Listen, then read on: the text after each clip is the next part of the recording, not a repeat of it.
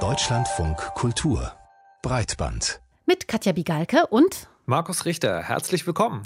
Der russische Angriffskrieg auf die Ukraine ist, egal wo man hinschaut, natürlich das wichtigste Thema in diesen Tagen. Wir wollen uns heute in der Sendung der Art und Weise widmen, wie das den Umgang mit Militärinformationen auf Social Media verändert hat und werfen einen Blick auf die verschiedenen Podcasts, die sich schwerpunktmäßig mit dem Ukraine-Krieg beschäftigen. Vorher wollen wir uns aber einem Thema zuwenden, das gerade eben wegen dem Ukraine-Krieg ein bisschen unterzugehen droht. In der E U gibt es gerade einen neuen Anlauf, die Verschlüsselung von Messenger-Diensten aufzuweichen. Breitbandbesprechung. Ende letzten Jahres wurde es bekannt, jetzt wird es ernst. Die E U-Kommission plant ein Gesetz zur sogenannten Chat-Kontrolle. Kurz zusammengefasst soll es darum gehen, dass für Behörden der Zugriff auf sämtliche digitale Kommunikationsdienste, Messenger, E-Mails, Chats organisiert werden soll, um verdächtige Nachrichten zu finden. Ja, verdächtige Nachrichten sollen dabei solche Nachrichten sein, die potenziell Darstellungen von sexuellem Missbrauch an Kindern enthalten. Das Versprechen hierbei, eine derartige Überwachung, die könne beim Kampf gegen Kindesmissbrauch eben helfen. Gegen diesen Vorschlag einer solchen digitalen Überwachung wehren sich jetzt vierzig digitalpolitisch aktive Organisationen und Initiativen in einem offenen Brief. Hauptziel, die E U-Kommission möge doch sicherstellen, dass die private Kommunikation kein Kollateralschaden des geplanten Gesetzes wird. Über diesen Brief haben wir mit Jan Penfrat von Edri gesprochen. Edri, das ist eine netzaktivistische Lobbyorganisation für VerbraucherInnen auf E U-Ebene, die sich eben unter anderem für Privatsphäre und auch Datenschutz einsetzt. Und als erstes wollten wir von ihm wissen, worin denn genau der befürchtete Kollateralschaden für unsere Privatsphäre gesehen wird. Die Befürchtung haben wir deswegen, weil äh, die Vorschläge, die die Europäische Kommission und vorher auch schon andere machen, häufig darauf basieren, die Privatsphäre von Nutzerinnen und Nutzern zu unterminieren, indem die Verschlüsselung, die häufig schon heute jetzt Standard geworden ist, in, in Messaging-Apps zum Beispiel, umgangen wird oder sogar kaputt gemacht wird. Ähm, das basiert häufig auf der Annahme oder dem Argument, dass das notwendig sei und dass man ja auch in Wirklichkeit nur den Strafverfolgungsbehörden Zugriff auf diese Daten gibt. Möchte. In der Praxis ist es aber so, dass sich Expertinnen und Experten einig sind, dass es technisch nicht möglich ist, so einen Spezialzugang für die Strafverfolgungsbehörden zu schaffen, ohne das Gesamtsystem der Verschlüsselung äh, so kaputt zu machen, dass damit natürlich am Ende auch andere Parteien, Kriminelle, wer auch immer, äh, Zugriff auf diese Daten gelangen kann. Deswegen halten wir diesen Ansatz für unverhältnismäßig, denn er basiert immer darauf, die Inhalte, die Konversationen, die Dateien sämtlicher Bürgerinnen und Bürger zu durchleuchten und nicht eben basierend auf einem bestehenden Verdacht. Wenn wir jetzt nochmal einen Schritt zurückgehen und uns das Problem, was ja ursprünglich das notwendig gemacht hat, diese Chatkontrolle überhaupt einzuführen, inwieweit spielt denn die Verbreitung von Kindesmisshandlung in den Messengern überhaupt eine Rolle? Ich bin nicht sicher, ob ich die richtige Person bin, dass die das beantworten kann, denn das wissen natürlich am, im Zweifelsfall die Strafverfolgungsbehörden und f- zu einem gewissen Teil sicherlich auch die Betreiberinnen und Betreiber von diesen Messenger-Diensten viel besser. Es ist sicherlich richtig, so wie wir das einschätzen, dass über Messenger-Dienste, aber auch andere Plattformen im Internet solches illegale Bildmaterial von Kindesmissbrauchshandlungen ausgetauscht wird. Es gibt auch Foren, in denen sich Leute treffen, um sowas auszutauschen und vielleicht auch verabreden. Also das ist alles ein, ein reales Problem und das muss dringend angegangen werden. Das ist, steht, glaube ich, außer Frage. Allerdings ähm, wundern wir uns sehr und kritisieren, dass die äh, gesetzgeberische Debatte sich ausschließlich auf diese Online-Aktivitäten fokussiert und damit ganz aus dem Blick verliert, wo Kindesmissbrauch in Wirklichkeit zuerst einmal stattfindet. Jetzt könnte man aber nochmal nachfragen, also die, dass die alleinige Konzentration wäre sicherlich vielleicht fehlgeleitet, aber würden Sie dann auch so weit gehen zu sagen, der Plan, wie er jetzt besteht, diese Chatkontrolle, hätte überhaupt gar keinen positiven Effekt, dass also Missbrauch von Kindern abnimmt? Um die Wahrheit zu sagen, genau wissen wir es nicht. Auch die Europäische Kommission weiß es nicht genau, denn es gibt bisher keine verlässlichen Statistiken über die Strafverfolgung, über den Erfolg von Strafverfolgung in dem Bereich ähm, oder gar den Einfluss, den solches anlassloses Scannen aller Inhalte online auf diese äh, Strafverfolgung hätte. Sie haben ja jetzt drei Kernforderungen, ne? Also keine Massenüberwachung soll stattfinden, die Wahrung der Privatsphäre muss gewährleistet sein und wenn ein Eingriff in die Privatsphäre stattfindet oder eben eine Überwachung geschieht, dann nur, äh, wenn es eben auch einen klaren Verdacht gibt. Also keine anlasslose Überwachung eben. Ähm, das sind natürlich eigentlich alles Grundrechte in der Demokratie.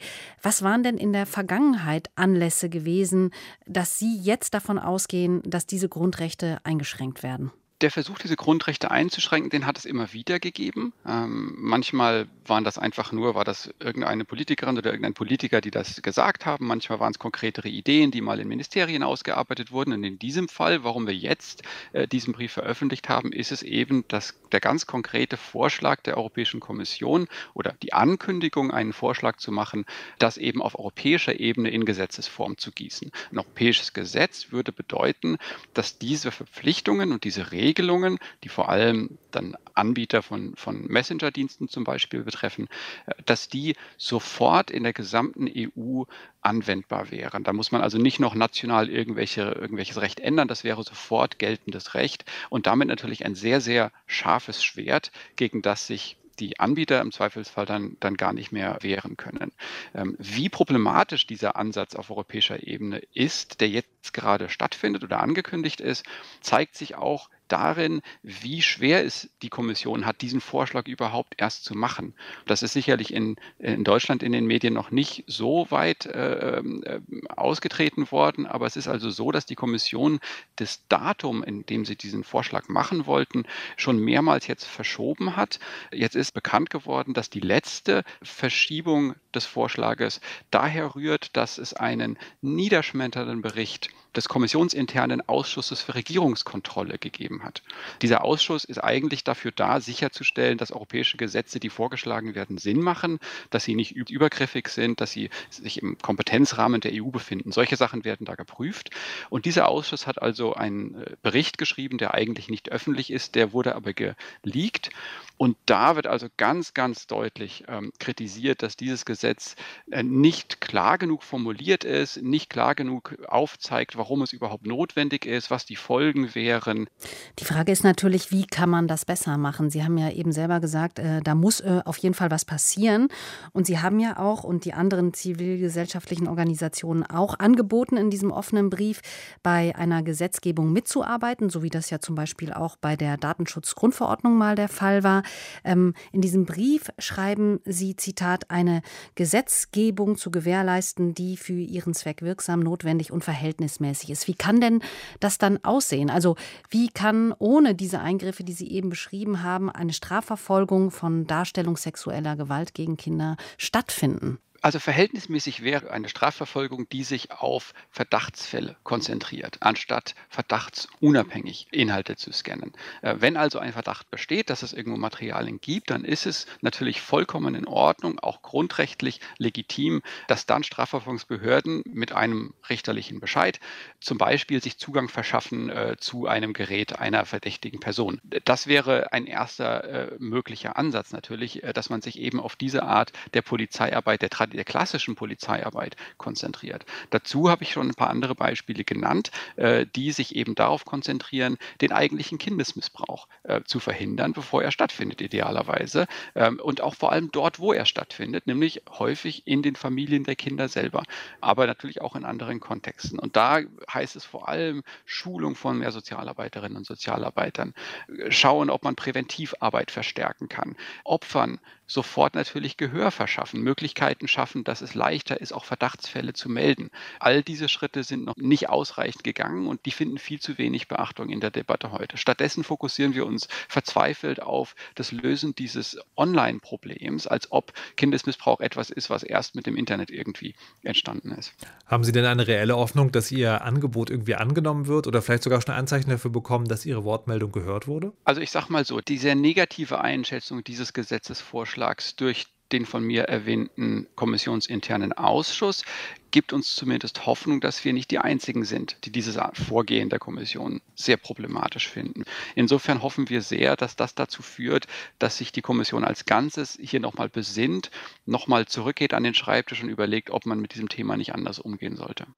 Ja, und ob es diese Überlegungen geben wird und welche Ergebnisse sie dann haben, das werden wir wahrscheinlich Ende März erfahren. Dann will die E U-Kommission das Gesetz zur Chatkontrolle nämlich genau vorstellen.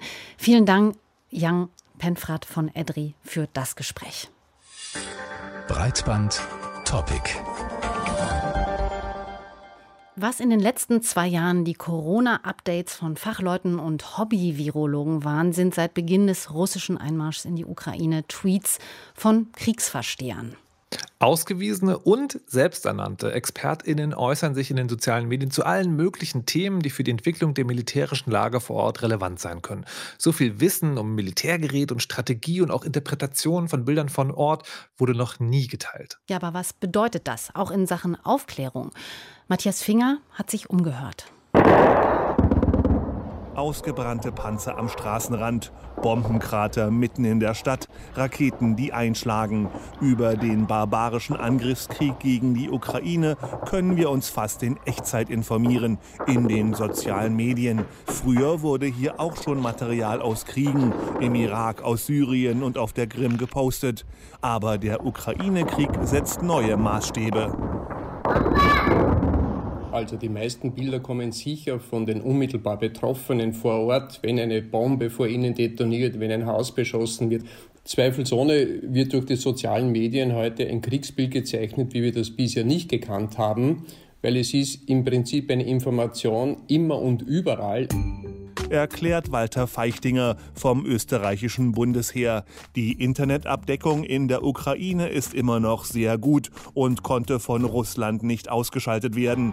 In den sozialen Medien bilden wir uns im Schnellkurs zu Hobby-Gefechtsexperten weiter. Angebote gibt es genügend. Hunderttausende Klicks bekommen beispielsweise Videos des österreichischen Bundesheers, die sich detailliert mit der Schwächung russischer Truppen durch Versorgungsprobleme beschäftigen. Wenn wir davon ausgehen, dass sich ca. zweihunderttausend russische Soldaten in der Ukraine befinden, dann haben die einen Bedarf von ca. achthundert Tonnen Verpflegung pro Tag. Beim Kraftstoff, das sind ca. vier Millionen Liter, für ungefähr hundertzwanzig Bataillonskampfgruppen. Um das Unbegreifbare des Krieges zu verarbeiten, bieten sich die sozialen Medien mit ihrer kommentierenden Funktion an, als Ventil und heilende Talking Cure. Fraglich ist nur, wie fundiert die einzelnen Meinungsäußerungen im Netz sind. Das ist jetzt ein bisschen böse, das sozusagen. Da unterscheiden sich Dilettanten und Experten. Die Experten sind in der Lage, das, was da passiert, einzusortieren und zu sagen, wo gehört das in, in diesem Gesamtkonstrukt eigentlich, in das Bild hinein. Christian Mölling ist Forschungsdirektor der Deutschen Gesellschaft für Auswärtige Politik. Die sozialen Medien können sicher auch wertvolle Informationsquellen sein. Hier gezeigte Bewegungen der russischen Armee wurden teilweise erst Tage später von der U S-Regierung bestätigt.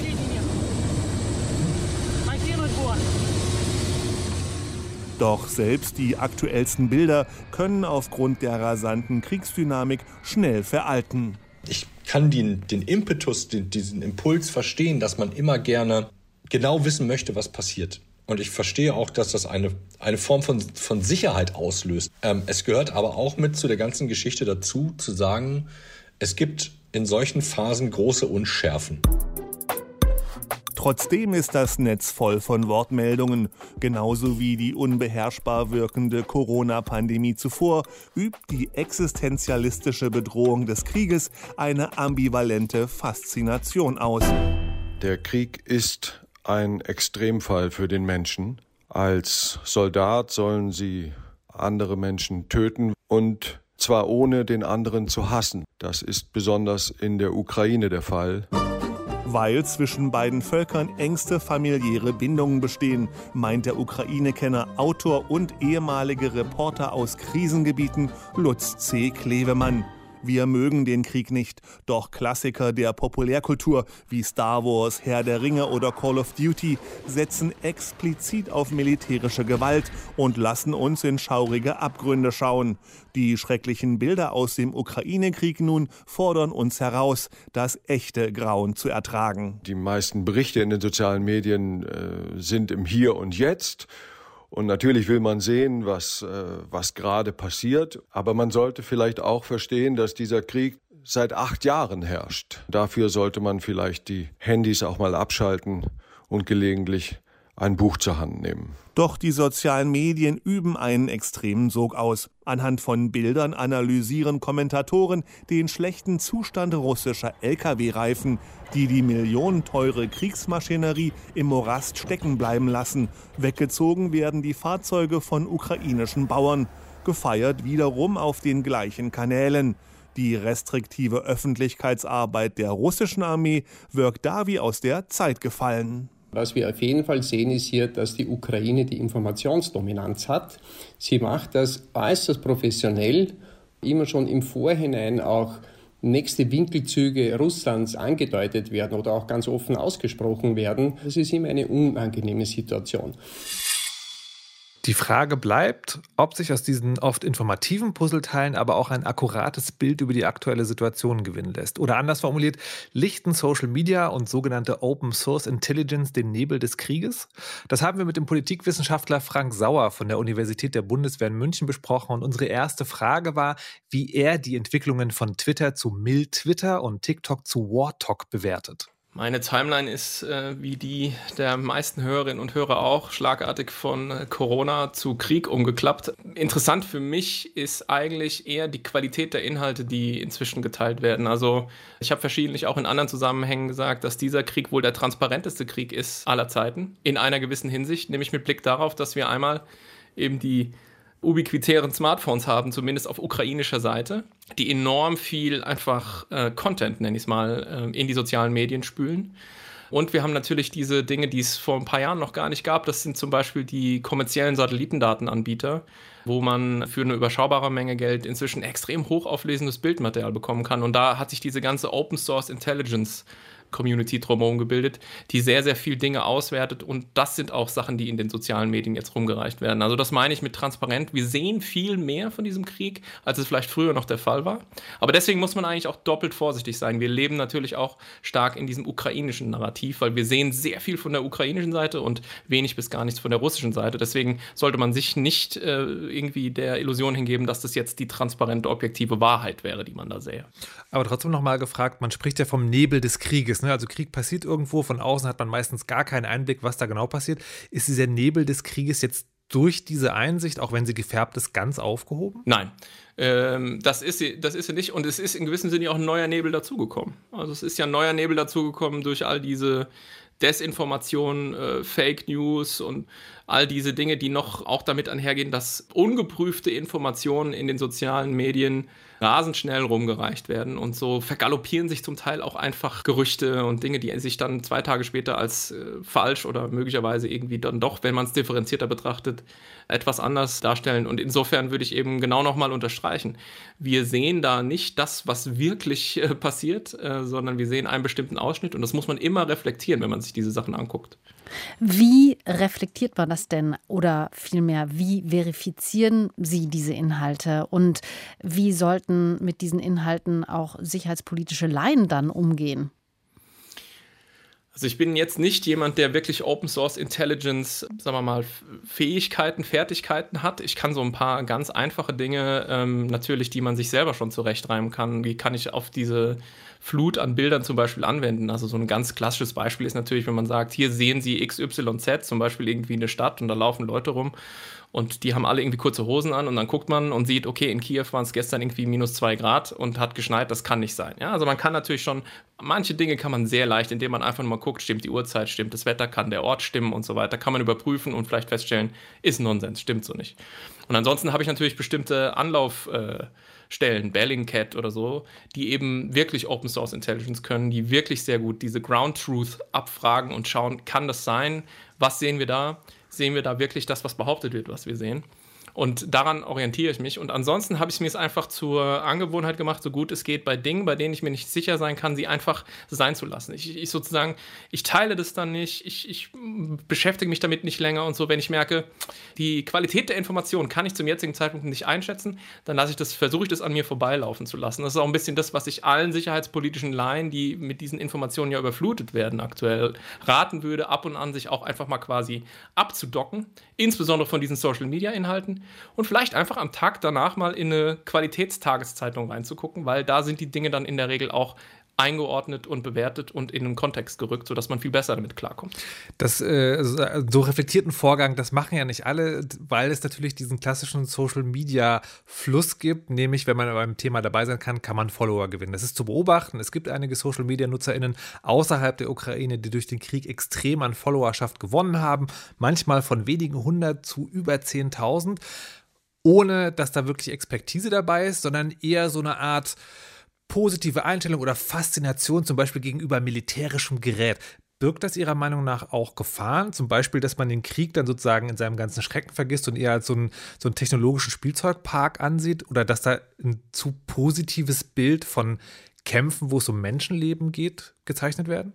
Die Gefahr besteht generell, das würde ich gar nicht an einzelnen Accounts festmachen. Also ich habe ja vorhin schon gesagt, wir leben so ein bisschen in dieser ukrainisch dominierten Informationsblase. Man muss sich halt schon im Klaren drüber sein, dass selbst wenn man da diese vielen zerstörten, zum Beispiel russischen Panzer sieht, in all diesen Panzern sind ja Menschen gestorben. Also das ist ja im Prinzip nichts, was man jetzt irgendwie bejubeln sollte oder was man sozusagen so in so einem Sammelinstinkt so noch mehr zerstörte Fahrzeuge sehen, für sich einsortieren sollte. Klar ist natürlich, wer da Täter und wer Opfer ist und dass Russland diesen Angriffskrieg begonnen hat, aber man kommt tatsächlich relativ schnell in so eine, in so eine abgestumpfte Geisteshaltung rein.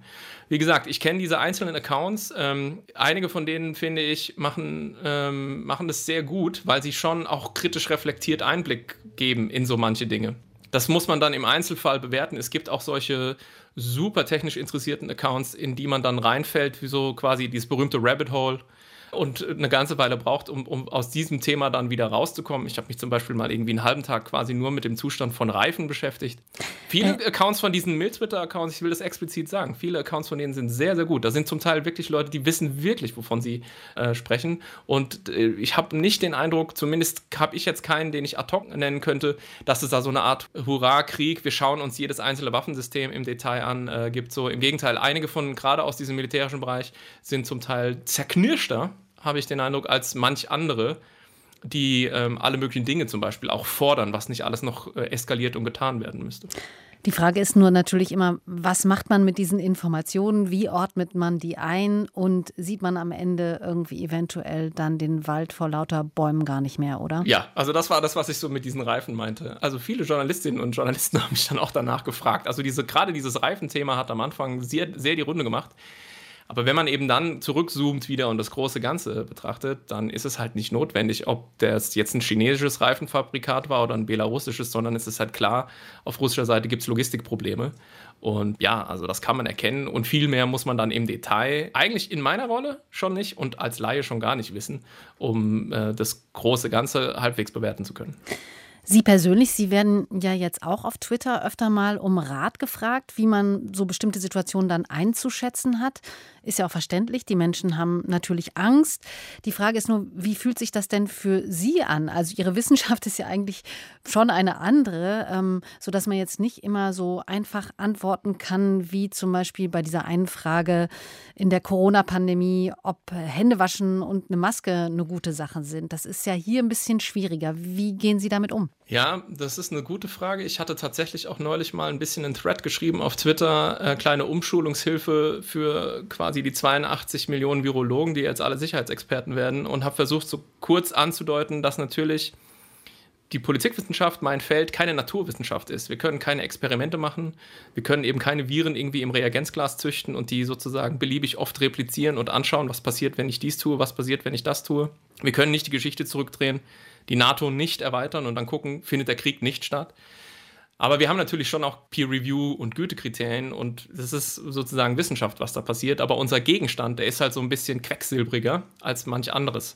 Und das macht die Sache relativ schwer. Und für Laien ist es dann, glaube ich, schwierig so, was ist das jetzt? Ist das Wissenschaft oder sagt er da nur einfach so seine Meinung, ja? Vieles versuchen wir ja auch, mache ja auch einen Podcast mit zwei Kollegen und einer Kollegin zusammen. Da ist natürlich auch, die Hörerzahl ist explodiert jetzt in letzter Zeit. Wir versuchen schon klar einzuordnen, was sind die Dinge, die man sozusagen aus einer längeren Beschäftigung mit dieser Materie ableiten kann. Und vor allen Dingen, das ist mir halt auch wichtig, ich sage auch oft auch, wenn ich einfach nicht weiß, was die Antwort ist oder wenn ich ganz klar sagen muss, ich kann das nicht einschätzen. Ich Mich rufen sehr viele Leute an und sagen, Herr Sauer, gibt's bald Atomkrieg? Und jetzt habe ich zwanzig Jahre lang nichts anderes gemacht, als mich mit dieser Frage zu beschäftigen. Dazu auch promoviert mal vor vielen Jahren und so. Am Ende muss ich sagen, wir müssten im Prinzip, wenn wir es wirklich sicher wissen wollten, ganz sicher, müssten wir quasi dem Herrn Putin in den Kopf gucken. Ja, und das kann ich nicht, das können die Journalistinnen und Journalisten nicht, die mich anrufen. Zum Teil rufen mich irgendwelche Menschen, einfach Mitbürger an, und sagen, sie haben drei Nächte lang nicht geschlafen. Ich kann immer nur sagen, wir haben bestimmte Indikatoren, auf die wir schauen können. Zum Beispiel, was bewegt sich wo, wie sind die Zustände der Streitkräfte, was wurde gesagt und so. Und da kann ich die Leute dann eigentlich immer beruhigen und kann sagen, das ist absolut sehr unwahrscheinlich, dass jetzt demnächst irgendwie Atomkrieg ist. Und da versuche ich eben klarzumachen, dass es aus meiner Sicht auch ein Verständnis von Wissenschaft, die eigenen Grenzen des Wissens transparent zu machen und zu sagen, das sind, bis hierhin kann ich was sagen, und zwar aus diesen und jenen Gründen. Das kann man dann kritisch prüfen und dann kann man sich dem anschließen oder Gegenargumente finden. Und ab dem Punkt kann ich einfach nichts mehr weiter sagen. Und vieles hängt an, an der Person Wladimir Putin, und dem kann niemand in den Kopf gucken. Glauben Sie, dass diese ganzen Diskussionen, auch die, die wir jetzt führen, vielleicht einen langfristigen Effekt haben werden? Weil was die Pandemie ja zum zumindest vielleicht in den nächsten Jahren bringen wird, ist, wir wissen alle ein bisschen genauer, was sind Aerosole, wie testet man auf Viren, was bringen Masken, und glauben Sie, dass das sozusagen auch, also ein Verständnis für, ich weiß nicht, strategische Entscheidungen oder politisches Handeln in Krisen, Kriegssituationen, dass da auch in der Gesamtbevölkerung so ein bisschen mehr Verständnis oder Erkenntnis ähm, sich vielleicht breit macht? Meine Hoffnung wäre, dass wir natürlich uns fast alle bald wieder anderen Themen zuwenden können, weil der Krieg äh, aufgehört hat und zumindest die Waffen schweigen und es vielleicht irgendwie zu einer diplomatischen Lösung kommt. Das wäre meine Hoffnung. Im schlechteren Fall ist es so, dass wir noch Wochen oder Monate irgendwie damit zu tun haben werden. Was ich schon glaube, ist, dass wir nicht wieder auf diese Situation zurückfallen, in der wir vor dem Ausbruch des Krieges waren. Also ich will nochmal sagen, dieser Begriff der Zeitenwende ist absolut angemessen. Und es ist tatsächlich so, für Europa ist es eine komplette Neuordnung der Sicherheitsarchitektur, die in den nächsten paar Jahren stattfinden wird.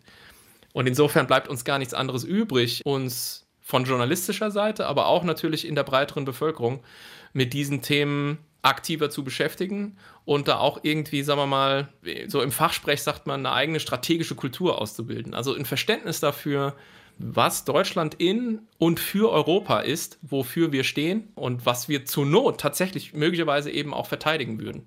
Ich glaube schon, dass es ein Lernprozess ist, der nicht einfach so aufhört in den nächsten Monaten und Jahren.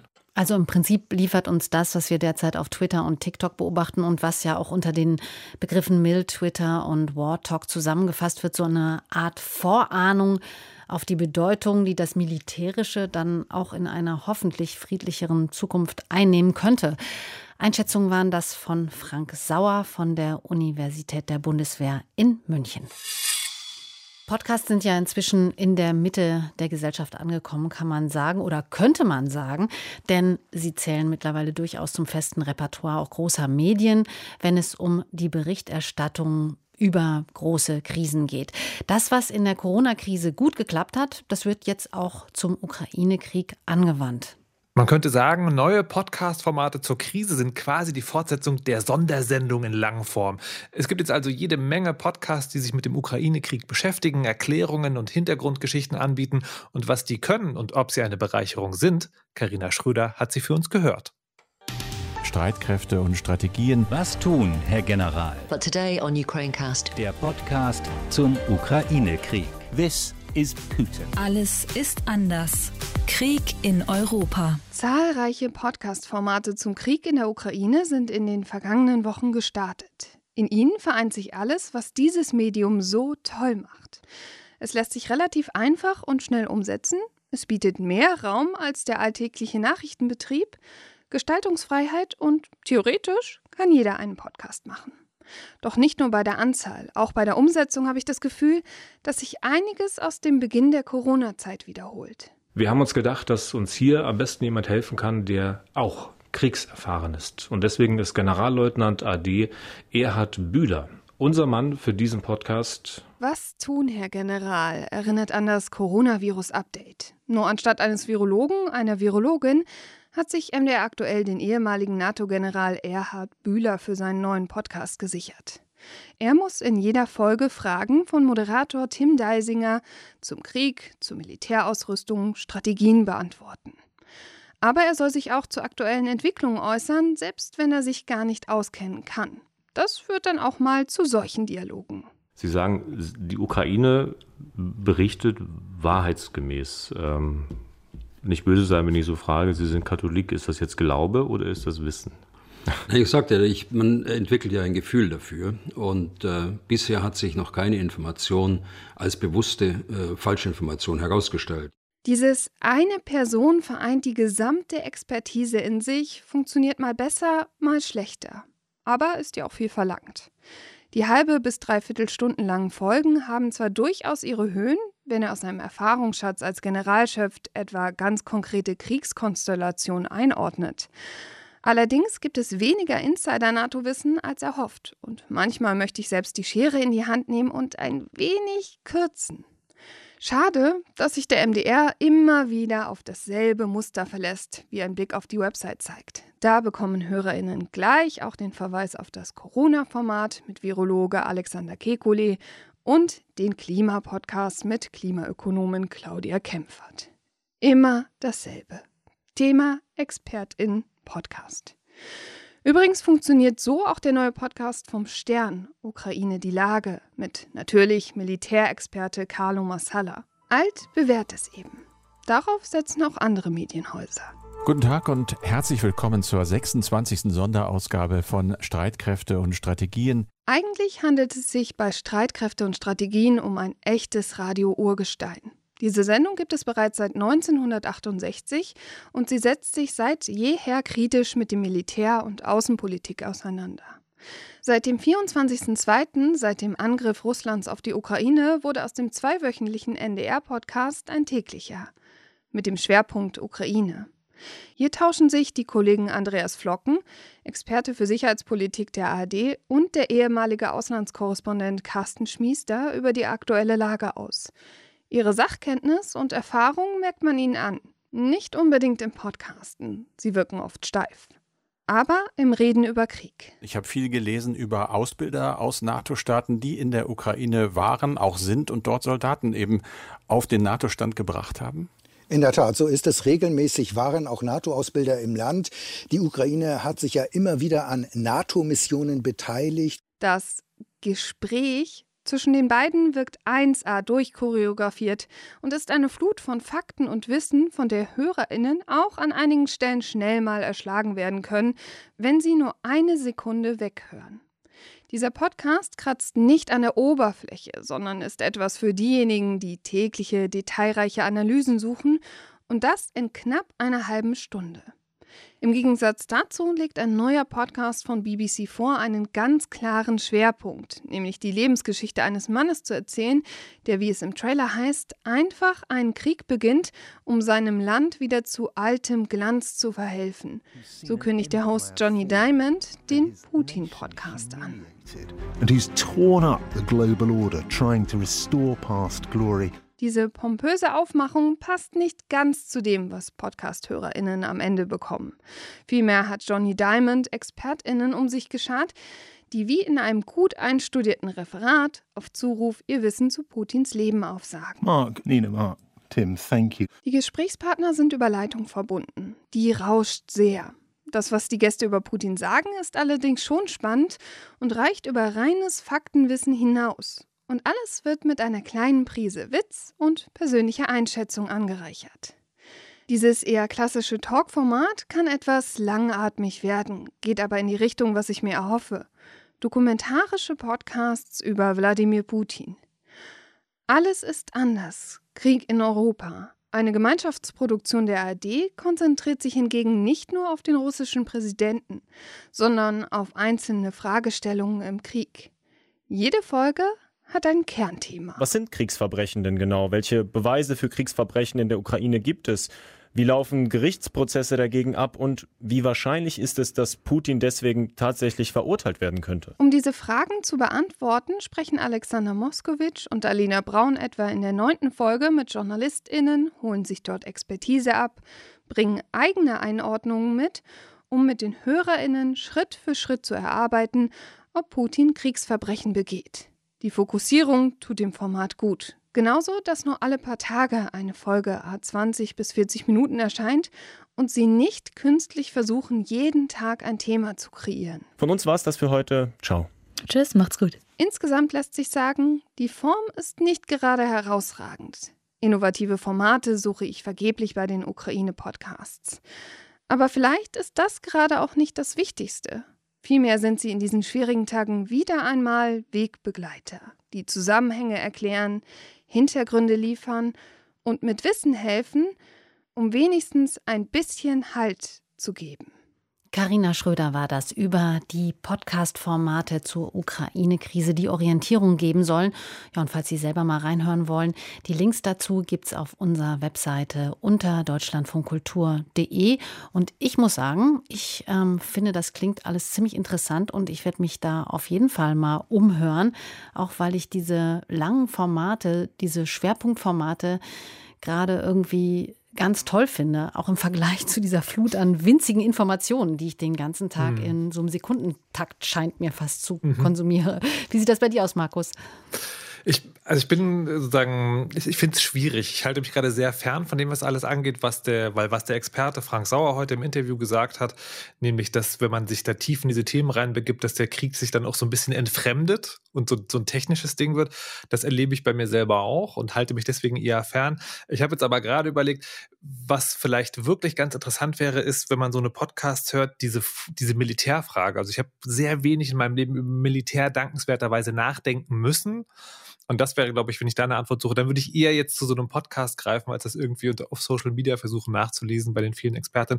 Von daher finde ich es auch ein ganz gutes Angebot und bin auch dankbar, dass es diese, ich sag nochmal, neue Medienform jetzt gibt. Ja, das war's für heute. Folgen Sie uns auf Twitter. Auch da finden Sie uns unter dem Namen Breitband. Und wir freuen uns natürlich wie immer, wenn Sie uns auf den Podcast-Plattformen Ihrer Wahl bewerten, weiterempfehlen oder einfach ein paar Sterne hinterlassen. Das soll es für heute gewesen sein. Wir sind Markus Richter und Katja Bigalke. Tschüss. Tschüss.